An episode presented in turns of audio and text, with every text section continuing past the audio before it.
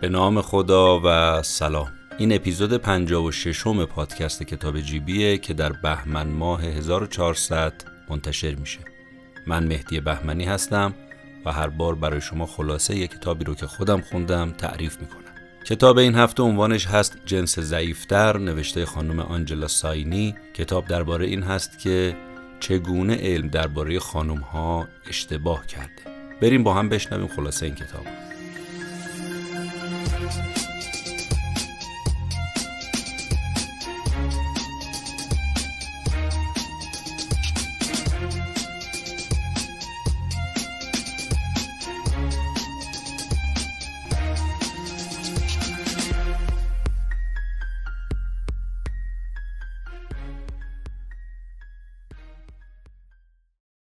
چرا بین سالهای 1901 تا 2015 82 تا مرد و فقط 48 تا زن موفق شدن جایزه نوبل رو ببرن؟ چرا از بین زنها فقط 16 نفر جایزه صلح گرفتن و فقط 14 نفر جایزه ادبیات؟ آمار تو این قسمت ها چرا انقدر کمه؟ چرا مهمترین نشان افتخار جهان تو ریاضیات یعنی مدار فیلدز فقط یه بار نصیب یه زن شده اونم سال 2014 و کسی نبوده جز افتخار ما ایرانیا خانم مریم میرزاخانی در رشته ریاضی. این کتاب می‌خواد به ما بگه که آیا این آمار و ارقامی که علم و علما و دانشمندان علمی به ما از موفقیت زنها میدن درسته یا درست نیست؟ و اینکه اصلا این آمار علمی اگر درست هم باشه آیا به خاطر تفاوتهایی که بین زن و مردها هست یعنی مثلا مغز خانم ها با مغز آقایون متفاوته که این آمارا تغییر پیدا می‌کنه. نویسنده این کتاب خانم آنجلا ساینی تو این کتاب می‌خواد به این سوالات جواب بده و البته اولش یه مقدمه ای رو مطرح می‌کنه که مقدمش هم خیلی شنیدنیه. تو مقدمه میگه که اگر می‌خواید بدونید که علم درباره جنس معنس چی میگه به این آمارا دقت کنید. یونسکو یعنی سازمان آموزشی علمی و فرهنگی سازمان ملل. در حوزه علوم آمار جهانی که از زنان داده برآورد کرده سال 2013 زنها یک چهارم همه پژوهشگران جهان رو تشکیل میدن. خب چرا انقدر کم؟ چرا یک چهارم مردها؟ مشکل چیه؟ خانم ساینی میگه مشکل همیشگی مراقبت از کودک. این هیچ ربطی به کم استعدادی زنا نداره اصلا. درباره کار کردن خانم هم قضیه همینه. مردی که می‌تونه زمان بیشتری رو تو دفتر کارش تو آزمایشگاهش بمونه در مقایسه با زنی که نمی‌تونه خب قطعا عملکرد بهتری تو حرفه و رشته خودش پیدا می‌کنه. تازه بگذریم از این کار خونه و وظایف مادری این تبعیض جنسیتی هم باعث شده که به این نگاه دامن زده بشه. جنبندی خانم ساینی اینه که نگیم دنیا این شکلیه و نظم طبیعی کارا اینجوریه. نه. بیایم این تفاوت زن و مرد در علوم رو تا حدی از این ببینیم که زنها بیشتر از مردا تحت فشار هستن تو زندگی. در حالی که مردا اکثرشون اصلا از این تنگناها و فشارها خبر ندارن. نکته بعدی که تو این رابطه بیان می‌کنه اینه میگه ما نمونه های استثناء هم تو این زمینه برای اثبات مدعامون داریم. خانم هایی که استثناء هستن تو بعضی رشته ها خانم ها تو سطح دانشگاه تو محل کار بعضی موقع تعدادشون از آقایون هم بیشتر هست. معمولا خانم ها تو مقایسه با آقایون تو رشته های علوم زیستی روانشناسی بیشتر میرن تحصیل می‌کنن. یا مثلا تو بعضی مناطق خانمها حضور پررنگتری تو علوم دارن. مثلا تو بولیوی 63 درصد کل پژوهشگراشون رو خانم ها تشکیل میدن. تو آسیای میانه سهم خانم ها تو این موضوع نصفه. تو هند یک سوم دانشجوها تو رشته مهندسی رو خانم ها تشکیل میدن. ایران طبق گفته نویسنده کتاب سهم بالایی رو از دانشمندا و مهندسای خانم رو داره به خودش اختصاص میده. استدلال نویسنده اینه که میگه نگاه کنید خانم ها به طور ذاتی تو مسئله علم از آقایون پایینتر نیستن.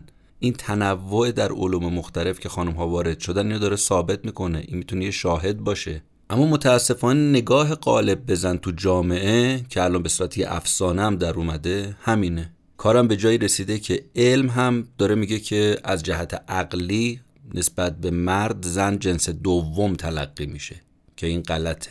مثلا یکی از اون شواهدی که میاره که نگاه غالب به زن اینه که جنس ضعیفتر جنس پستر جنس دوم امثال اینا میگه مثلا این شاهد مثال انجمن سلطنتی لندن سال 1663 تأسیس شد. این یکی از قدیمی ترین مؤسسات علمی جهان هم تا همین الانه. تا سال 1945 حتی یه دونه زن رو به عنوان عضو انتخاب نکرد. آکادمی پاریس آکادمی برلین هم. تا همین عواست قرن بیستم همین وضعیت رو داشت. یعنی نگاهشون به زن جنس ضعیفتر و جنس دوم بود. یکی از اساتید علوم دانشگاه استنفورد تو کتاب خودش نوشته که دانشگاه های اروپایی از اولی که شروع کردن به کار دراشون به روی خانما بسته بود اصلا. اصلا طراحی شده بودن برای مردها تو شغلایی مثل الهیات حقوق دولتی پزشکی امثال اینا. و اصلا ممنوع بود که خانم ها بخوان تو این رشته ها و این کارها وارد بشن. حتی پزشکای اون موقع دلیل می آوردن می‌گفتن که چون تو آموزش عالی وقتی زن بیاد فشار ذهنی زیاد بهش میاد. در نتیجه باعث میشه که این سیستم تولید مثلش مختل بشه. باروریش آسیب ببینه. حتی فکر می‌کردن که همین که صرفا خانوما تو محیط علمی حضور دارن به کار فکری آقایون اخلال ایجاد می‌کنه. به خاطر همین می‌بینیم که این سنت عذب موندن و مجرد بودن مردها که خب تو صومعه ها بود دیگه تو قرون وسطا این تا قرن 19 تو دانشگاه آکسفورد و کمبریج هم ادامه داشته. اساتید دانشگاه ها هم حتی اجازه ازدواج نداشتن. ببینید چقدر تنگ نظری تو این زمینه وجود داشته. چقدر دوگم بودن اینا. چقدر بسته فکر می‌کردن نسبت به جنس زن. بعد تازه سال 1921 که دانشگاه کمبریج میاد به زنها مدرک دانشگاهی میده. دانشکده پزشکی هاروارد تا سال 1945 زنها رو اصلا پذیرش نمی‌کرد.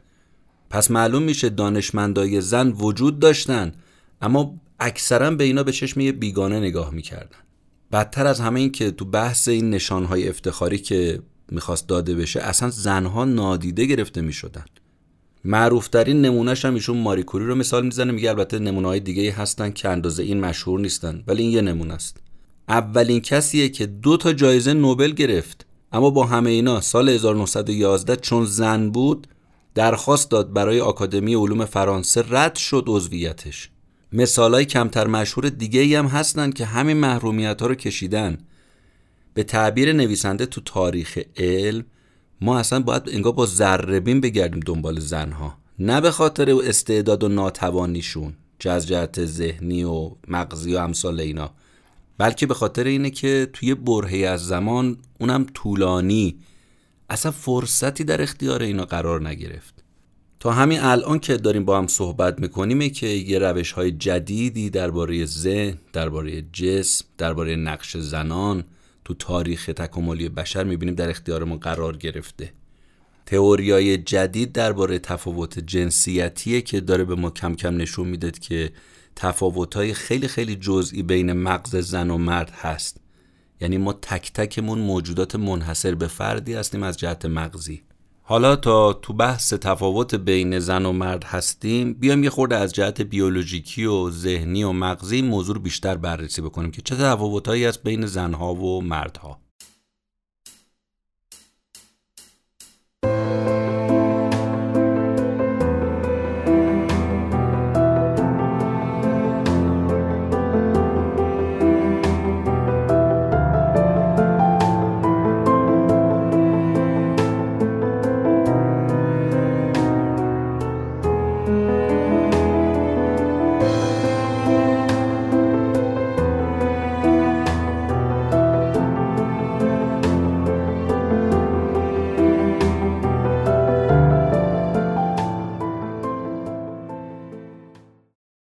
از نگاه کتاب چندین دهه آزمایش انجام شده رو دخترها پسرها اثبات شده که بین این دوتا جنس تفاوت‌های روانشناختی خیلی خیلی کمه. یعنی اینا خیلی به هم نزدیکن این دوتا جنس.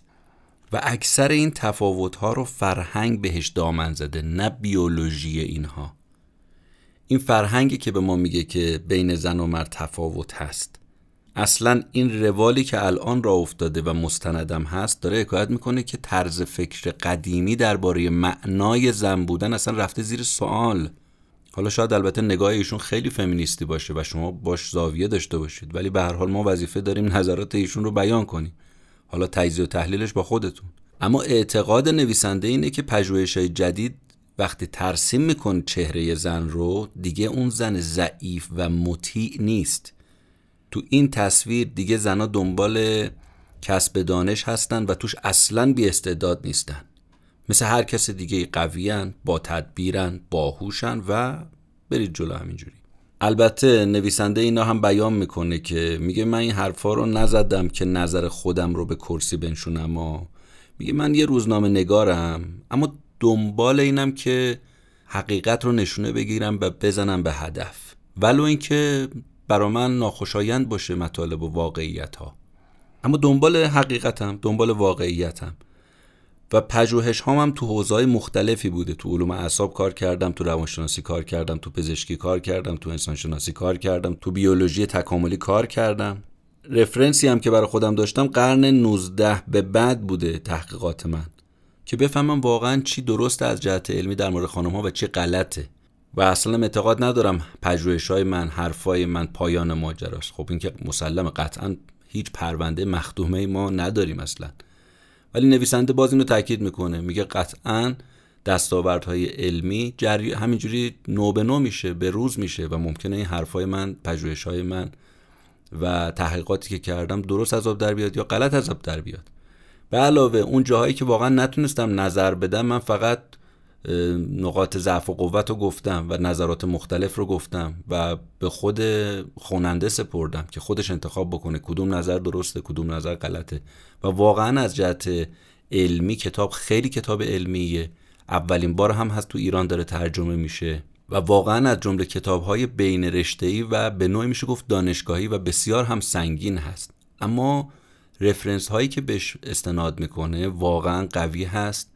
پژوهش هایی که میاره معلومه خیلی تو این زمینه کار کرده وقت گذاشته و حوصله به خرج داده. میگه اینم برای دل خودم انجام دادم. برای اینکه خودم رو به عنوان یه زن از جهت بیولوژیکی تاریخچمو بدونم و بدونم که اصلا زن چگونه بهش نگاه شده. حالا درسته یا غلطه ببینم چیه ماجرا.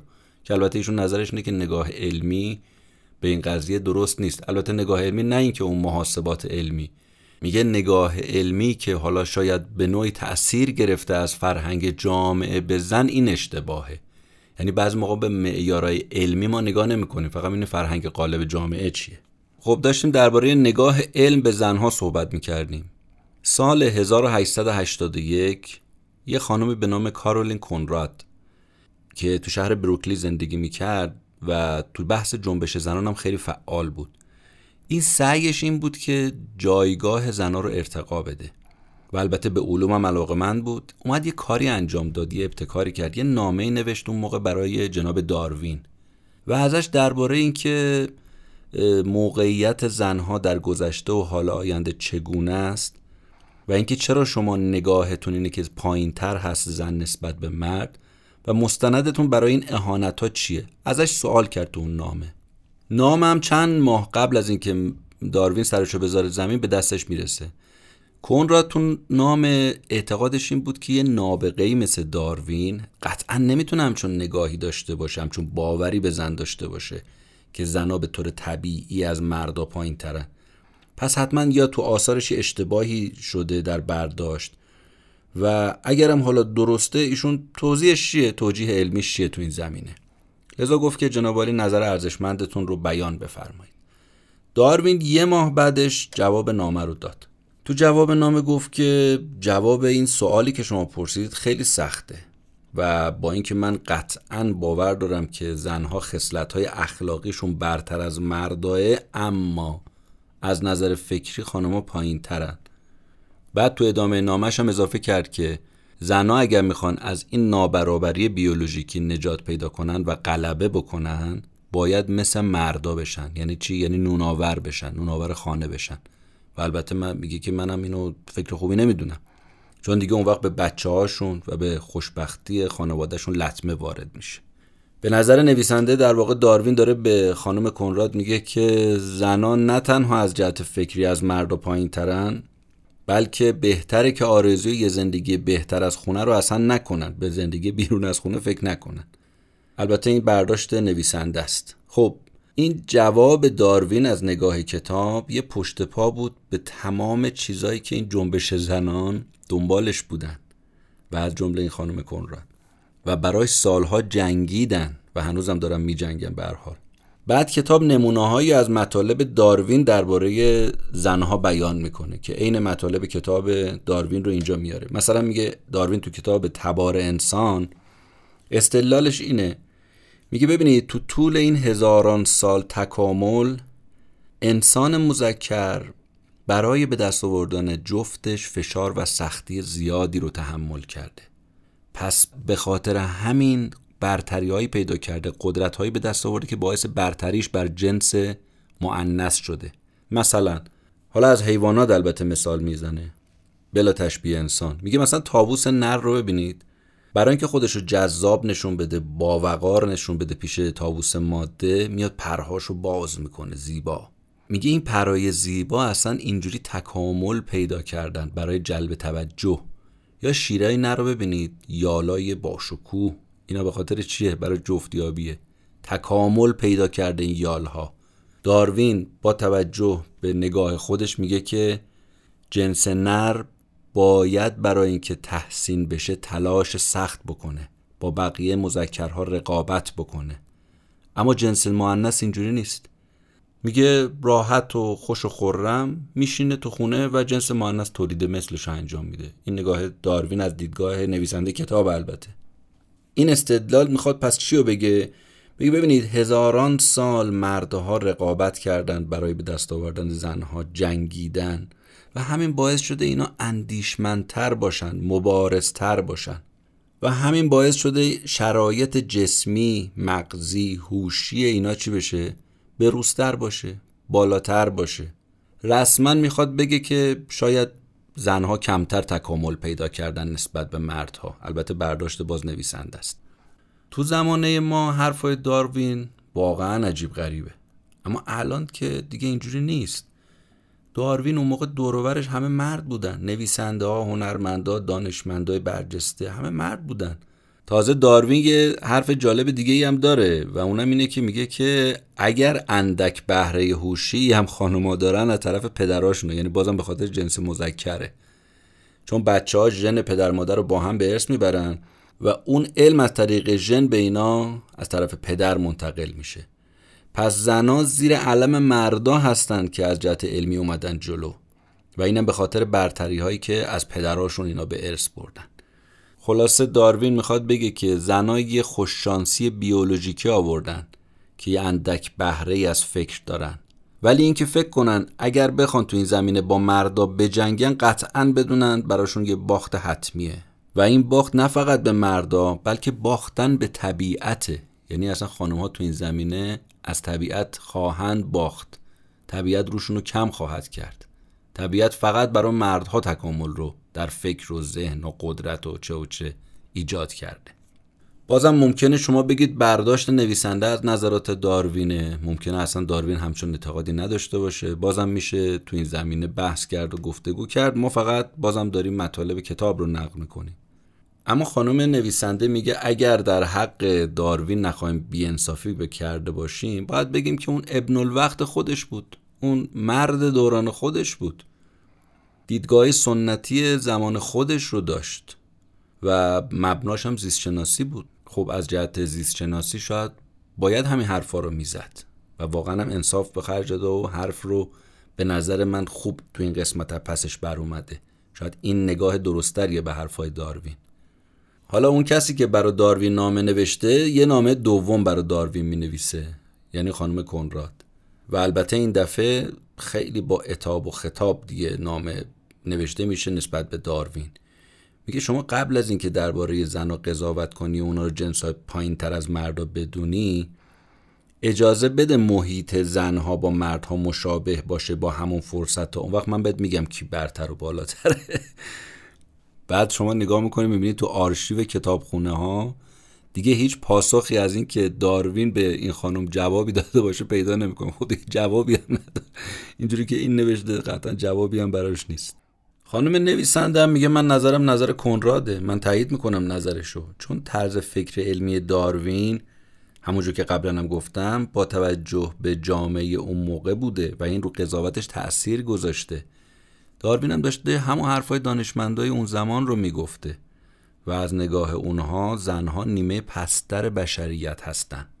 گرچه حالا خواستن یه سری ویژگی های اخلاقی برای زن درست کنن مثلا بگن زن خیلی زیباه زن خیلی ظریفه زن خیلی از خود گذشته است نجیبه اینا رو ستایش کنن. اما هاشا و کلا که به تعالی فکری مردا نمی‌رسن.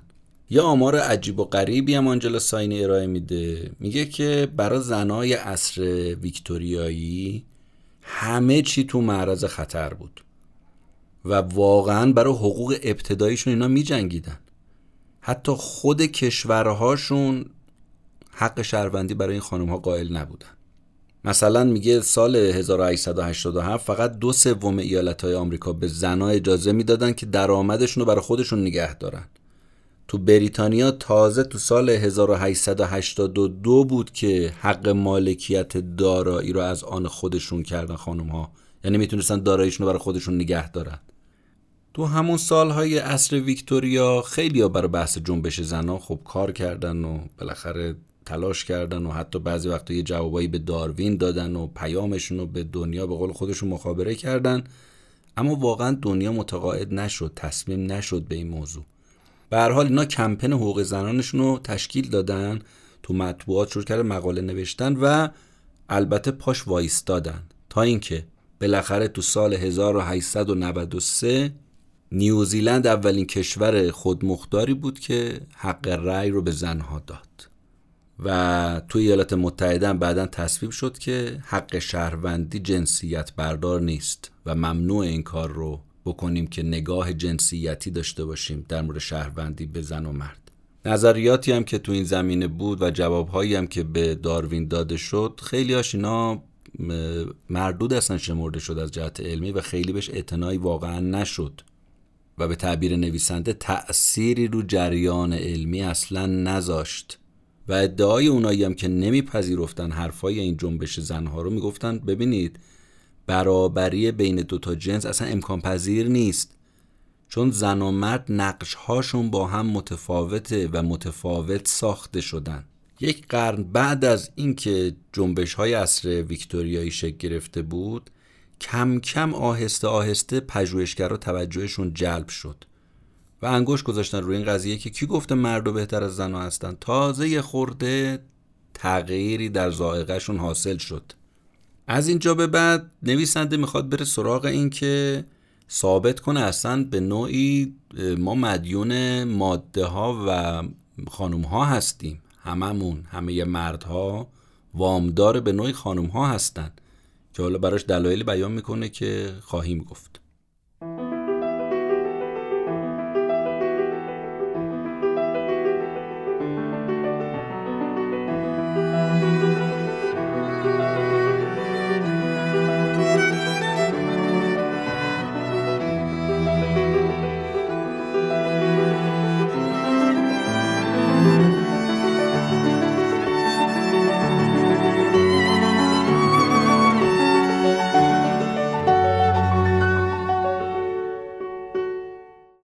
استدلالی که میاره کتاب برای اینکه ما وامدار خانم ها هستیم به عنوان مرد میگه که هورمون هایی که در زن و مرد کشف شده یه تحول بزرگی بوده برای نگاه به زن.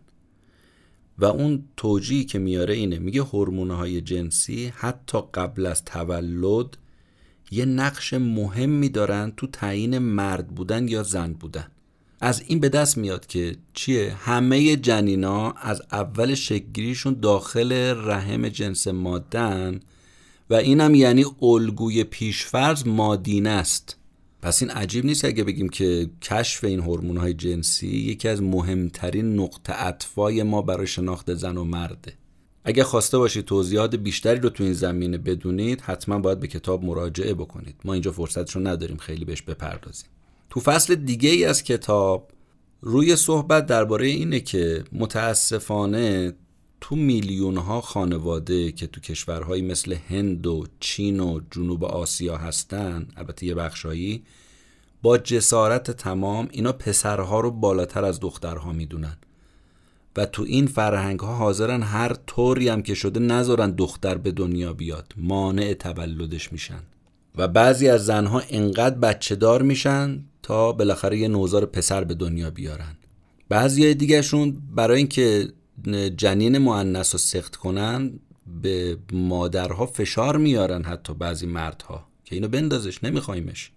تازه اگر به دنیا بیاد معنسم باشه رفتاری که باش دارن رفتار مناسبی نیست. یعنی باید آماده کنه دختر برای بدرفتاری خودش رو. چرا؟ چون نمیخواستنش. بعضی وقتا هم که خب شنیدیم دیگه اصلا میکشتن بچه رو.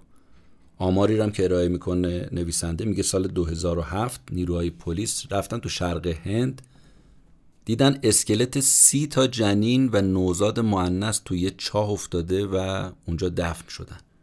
حالا نوزادایی که زنده زنده تو جنگلا دفن شدن نوزاد معنسی که تو سطل آشقالا انداخته شدن دیگه آماراشون کتاب ارائه میده. من نمی‌خوام وارد بشم چون واقعا آزاردهنده است. و سرشماری سال 2011 تو هند نشون داده که دخترایی که زیر 6 سال سن دارن 7 میلیون کمترن از پسرای همسن و سال خودشون.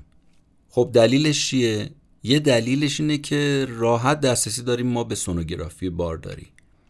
والدین می‌تونه بفهمه که جنسیت نوزاد چیه و همین باعث میشه اگر دید معنسه بندازه سختش کنه. چون ما معمولا پسر دوست هستیم دیگه. بنابراین دختر رو اینجوری بهش نگاه می‌کنیم. به خاطر همین بود که دولت هند اومد سال 1994 آزمایش های تعیین جنسیت اصلا ممنوع کرد. گرچه گرچه. مخفیانه همینجوری جریان ادامه داره. یکی از مدیرای مرکز سلامت تو لندن به نویسنده گفته که تو جنوب آسیا وقتی میرید بیمارستان می‌بینید 80 درصد مریضای کودک پسرها هستن پسر بچه هن. چون اصلا دختر بچه ها رو نمیارن بیمارستان. میگن بذار بمیره. یا بهش بیتوجهی می‌کنن. کتاب میگه اتفاقا برخلاف فرضیاتی که ما درباره ضعیفتر بودن جنس زن داریم یه دختر بچه از نظر آماری و علمی قویتر از یه پسر بچه است. چون طبیعتا بهتر خلق شده که زنده بمونه. حالا چرا قوی تره؟ میگه به خاطر اینکه آستانه بقای خانم ها بسیار بسیار قدرتمندتره. حتی با اینکه تو دنیا دخترها رو نمی‌خواستن زنها رو نمی‌خواستن با این حال اینا قدرتمندتر و قوی ترن خلاصه زنها تو هر سنی بیشتر از مردا جون سالم به در می‌برن. ببینید اکثر مواقع ما میگیم که مردا سخت سختتر و قویتر از زنها هستن دیگه. دلیلمون هم اینه که میگیم که ببین 15 سانت مردا بلندترن از خانم ها بلند و قوای بدنی مردا دو برابر زن هاست اما نویسنده میگه بدن زنها از مردها آماده تر و مجهزتر هست برای ماندن تو این دنیا و بقا. و این تفاوت هم از همون لحظه تولد کودک معنس شروع میشه.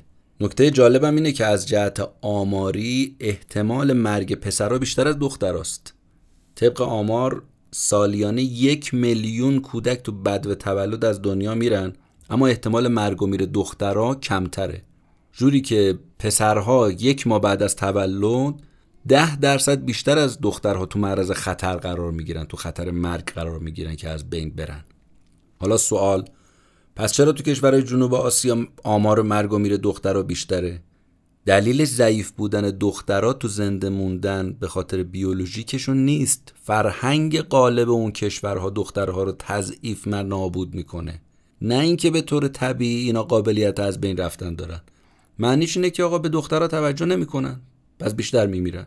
نکته جالب توجه بعدی هم اینه که تو این زمینه حتی پسر بچه که پیش از موعد به دنیا میان احتمال معلولیتشون از جهت نابینایی، ناشنوایی، فلج مغزی بالاتره. دلیلی که کتاب ذکر می‌کنه اینه. میگه ببینید مادرایی که منتظر تولد فرزند پسرن مشکلاتشون بیشتره. مشکلات جنینیشون فشار خون بالاتر دارن. و اینو استناد میده به پژوهش های دانشگاه آدلاید تو سال 2014 میگه متوسط نوزادای دختر سالمترن. دلیلش اینه جنس مؤنث توسط جفت مادر امنیت بیشتری رو در مقابل عفونت ها داره. چون جفت مادر نسبت به جنسیت کودک میگه متفاوت رفتار می‌کنه. و این کار رو پیچیده تر از قبل هم کرد برای ما دیگه.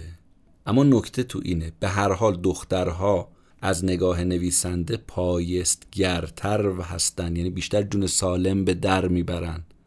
و این بودنشون و بقایشون و پایستگریشون تا آخر عمر هم براشون هست. و متخصصین برخشون اصلا معتقدن که زنها تو هر سنی بهتر از مرد و زنده میمونن.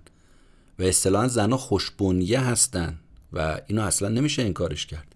شاید شما این اشکال به ذهنتون برسه که خب بابا این چه دلیلی که شما داری میاری؟ مردا بیشتر تو معرض کارهای سخت و خشن و اینها هستن و پسرها کلا. پرخطر ساخت و ساز استخراج معدن محیط های سمی دخانیات و امثال این خب بیشتر میمیرن. اما همین سوال رو نویسنده از استاد دانشگاه آلابامای بیرمنگام می‌کنه که متخصص امور سالمندان هست. اون جواب میده که میگه اگه به راست رو بخواید حقیقت رو بخواید من بعید می‌دونم که این کوتاهی عمر آقایون ربطی به این چیزایی یعنی مثل محیط اجتماعی و سختی کار و اینا داشته باشه. چون طبق اسنادی که درباره طول عمر تو سرتاسر سر دنیا وجود داره در سال 2000 اصلا این موضوع طول عمر بیشتر خانم ها ربطی به زمان و مکان نداره. بعد خانم آنجلا ساینی میگه وقتی من رفتم به فهرست آنلاین آدمایی که بالای 100 سال داشتن و زنده بودن سر زدم تو سال 2016 دیدم فقط دو تاشون مردن و 46 تاشون زنن که اینا بالای 110 سالن. به هر حال اختلافی که تو بیولوژی زن و مردها وجود داره و تو تمام جوامع هم هست نگاه می‌کنیم می‌بینیم 5 6 سال معمولا زنها بیشتر از مرد و عمر می‌کنن. و شاید به تعبیر نویسنده هنوزم نشه ثابت کرد که دلیلش چیه. میگه شاید یه سری تحقیقات جست و گریخته به شما ورین وردید اما بعد از یه قرن هنوز دانشمندا با اینکه رو آناتومی بدن دارن مطالعه می‌کنن نتونستن بفهمن چرا زنها خوشبونیه تر هستن.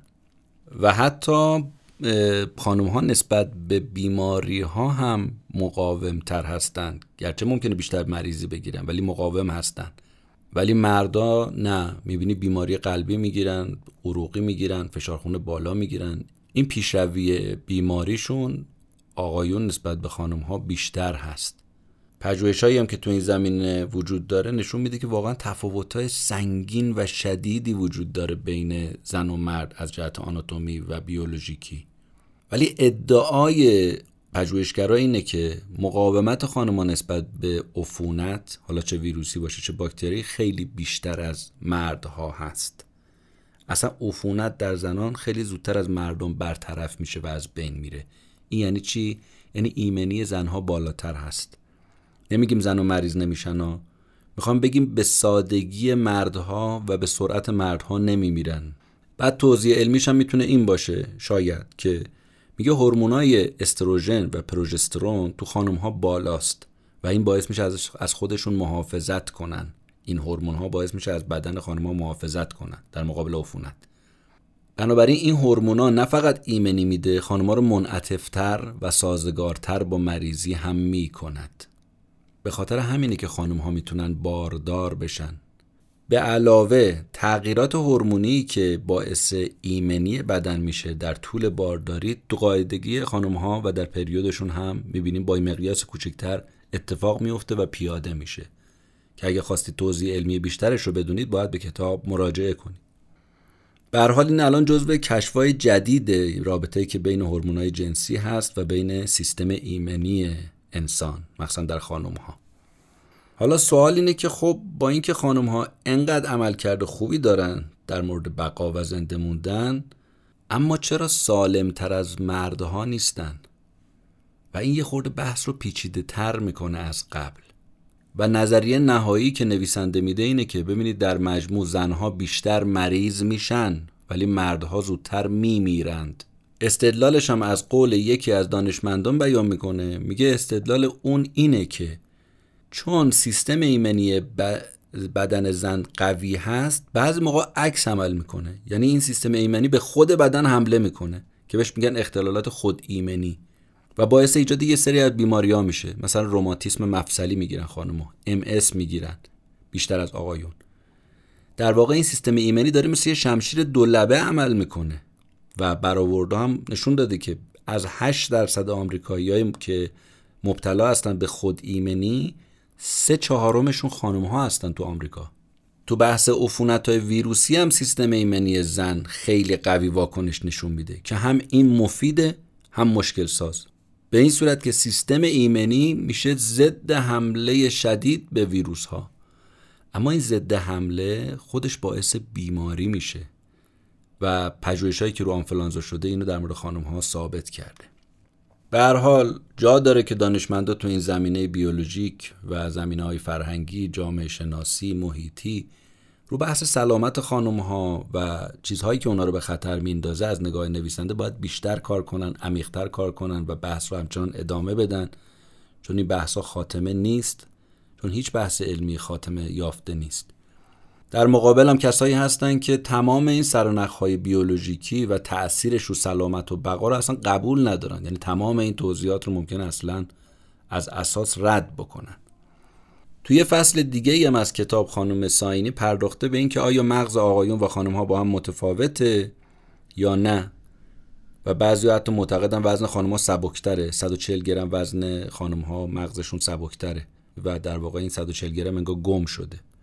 در مقابلش یه سری پژوهش های دیگه است که میگه نه اصلا این درست نیست. اولا اصلا اندازه و بزرگی و کوچکی مغز ربطی به کارکردش نداره وگرنه فیل و وال باید از انسان باهوشتر و متفکرتر باشن. ثانیا تحقیقات جدید داره نشون میده که مغز می‌تونه انعطاف پیدا کنه بزرگ بشه و این قابلیت رو داره.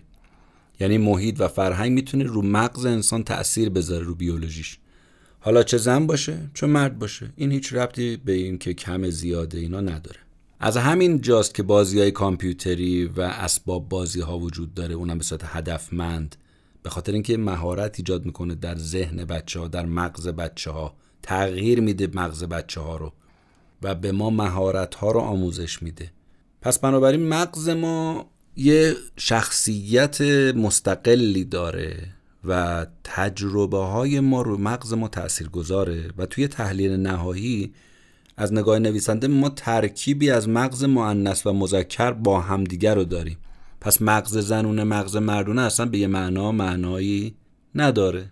سوالات و جوابهای دیگه ای رو هم نویسنده درباره خانم ها بیان می‌کنه که اگر دوست داشتید می‌تونید به کتاب مراجعه کنید و مفصل در این باره بخونید و لذت ببرید.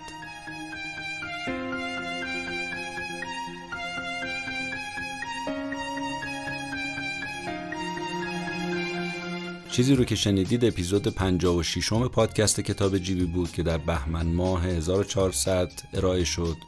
خلاصه ای بود از کتاب جنس ضعیفتر نوشته خانم آنجلا ساینی. امیدوارم که همیشه حال دلتون خوب باشه. تشکر از رضا بهمنی که تدوین این اپیزود رو انجام میده. تشکر از همه شمایی که به ما گوش می‌دید. ما رو به دیگران معرفی می‌کنید و از ما حمایت می‌کنید. روز روزگار بر همتون خوش. خدا نگهدار.